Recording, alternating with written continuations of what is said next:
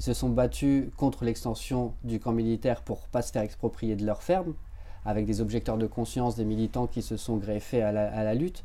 Mais euh, cette lutte de 10 ans les a ouverts sur plein de choses, parce que c'est-à-dire qu'à voir des gens débouler euh, autour de leur lutte. Ça, leur a, ça a créé des conversations, ils ont créé des centres de réflexion, une université populaire et tout ça en plus.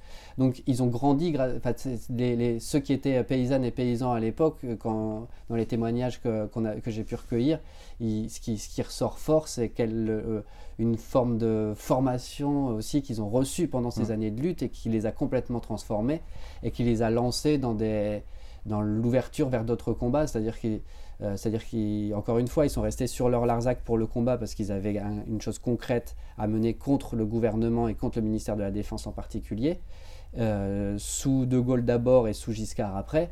Et, euh, l'idée, cette lutte-là aussi, c'est que derrière, ils se sont ils ont été, ils ont été très proches aussi du, mouvement Kanak. Après, ils ont été très proches aussi pendant la lutte des ouvriers de l'IP.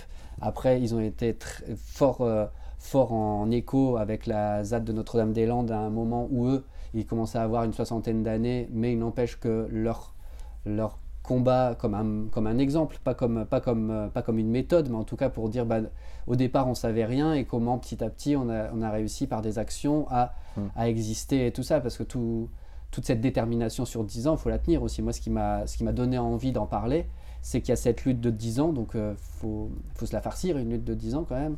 Et je trouve que ça, et je trouve que le collectif et comment ils l'ont vécu ensemble, tous les petits événements dont on, dont on parlera dans le spectacle, mais euh, de faire des manifs, mais aussi construire une bergerie illégale parce qu'un berger n'a plus à, sa bergerie qui est tombée en ruine, mais aucun permis de construire n'étant possible.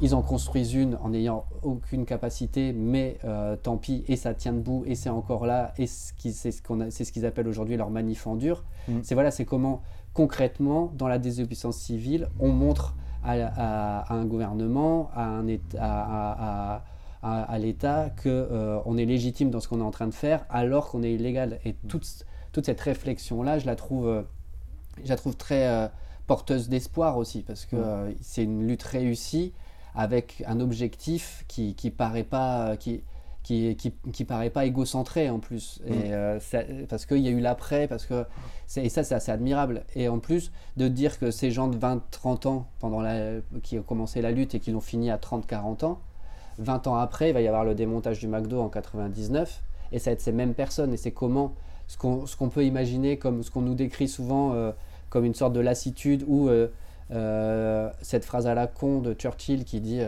c'est normal d'être de gauche à 20 ans, mais il faut être conservateur à 40. Enfin, il disait ça parce qu'il voulait se faire élire, euh, donc c'était pour être élu. Mais je veux dire, ces phrases un peu à la con, donc on est obligé de se transformer politiquement parce que par la sagesse et la raison, bah, au moins ces gens-là prouvent le contraire et ils ont bien mm. raison aussi. Quoi. Mm. Il y a ce rapport d'espoir aussi. Cette lutte-là, j'ai eu envie d'en parler, au-delà de ce qu'elle représente pour moi en termes de enfin sincèrement et en termes de sensibilité. Il y a aussi ce qu'elle ce qu'elle ce qu'elle évoque pour moi en 2023 en termes d'espoir. C'est-à-dire que encore une fois, c'est pas pour euh, c'est pas pour montrer, c'est pas pour faire euh, euh, une histoire avec une avec un filtre sépia dessus. C'est juste pour dire, c'est juste comment de rien on peut, enfin je veux dire de de, paysans isolés sur, différentes, sur une centaine de fermes à des, éloignés de plusieurs kilomètres qui sont dans une vie catho euh, assez, assez réac, assez renfermée sur elle-même, qui voit mes 68 comme des, étudiants un peu fous, d'un seul coup euh, se retrouvent embarqués dans une lutte sincère et qui va les transformer à vie et qui va leur donner euh, une raison d'être, d'avoir, d'avoir un rajout sur ce qui était prévu, de, ce que de leur vie prévue et comment aujourd'hui, à 70-80 ans, parce que bah voilà, aujourd'hui, ils avaient, même s'ils avaient 20 piges dans les années 70, il n'empêche qu'ils ont plutôt cet âge-là, c'est comment je trouve c'est on, on, doit être un peu des passeurs aussi de cette histoire-là. Alors il y a des documentaires qui existent, il y a des livres qui existent, mais, euh, mais voilà, j'avais envie d'y ajouter une fiction dans cette réalité. C'est-à-dire mm. que quand on parle du Larzac et de la lutte, il y a une réalité et les gens dont, dont, on parle ont existé, ont mené cette lutte, et au milieu de ça, il y a trois personnages qui n'ont pas existé dans cette lutte, qui, qui viennent un petit peu nous y vivre dedans. Mm et euh, du coup par, par là euh, la raconter. Mm. Et puis la découverte à 20 ans mm. de ce combat-là et même de cette d'une vie possible comme ça en, est, en, étant sorti de, de, trois endroits différents parce que les trois personnages quelque part euh, on vienne pas du même endroit. J'avais envie aussi de, traiter de comment on peut plonger dans une lutte, comment, comment cette réflexion-là, on, se, on, a envie, on a, on a envie d'y passer du temps. Et, et, ces trois personnalités un peu différentes, euh, une qui vient de...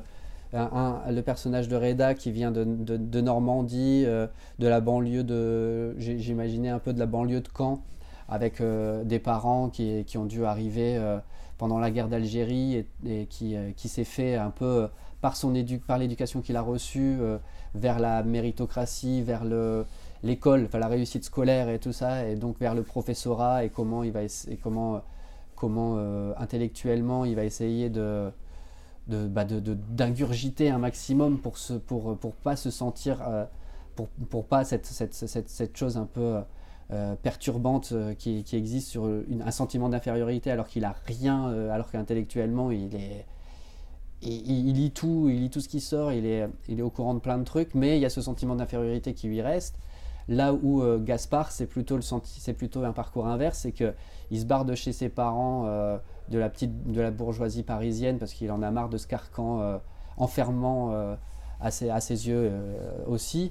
Et euh, comment, bah, comment ces deux personnes-là, en fait, elles vont, elles vont devenir les, les, deux, euh, les deux hommes de la vie d'Irène et comment, euh, en fait, ils, ils, se croisent à un moment où ils se ressemblent alors qu'ils viennent d'endroits différents et qu'est-ce que et comment ça, ça va évoluer aussi. Ça, ça m'a beaucoup intéressé parce que ce, ce rapport à la fois, vrai, pour moi, un personnage, c'est dans sa carte d'identité, forcément, il y a son, son, passé, ne pas, je, je, ne sais pas pas l'évoquer. Enfin, c'est vraiment pour moi un truc qui doit se passer aussi euh, dans l'histoire. C'est euh, euh, pour que l'histoire avance, il faut qu'on sache de, de, où le personnage vient. Enfin, dans en tout cas, dans, dans, les histoires que j'ai que envie de raconter, souvent j'ai besoin de raconter ça pour qu'on comprenne pourquoi ils sont, pourquoi ou comment ils sont à tel moment.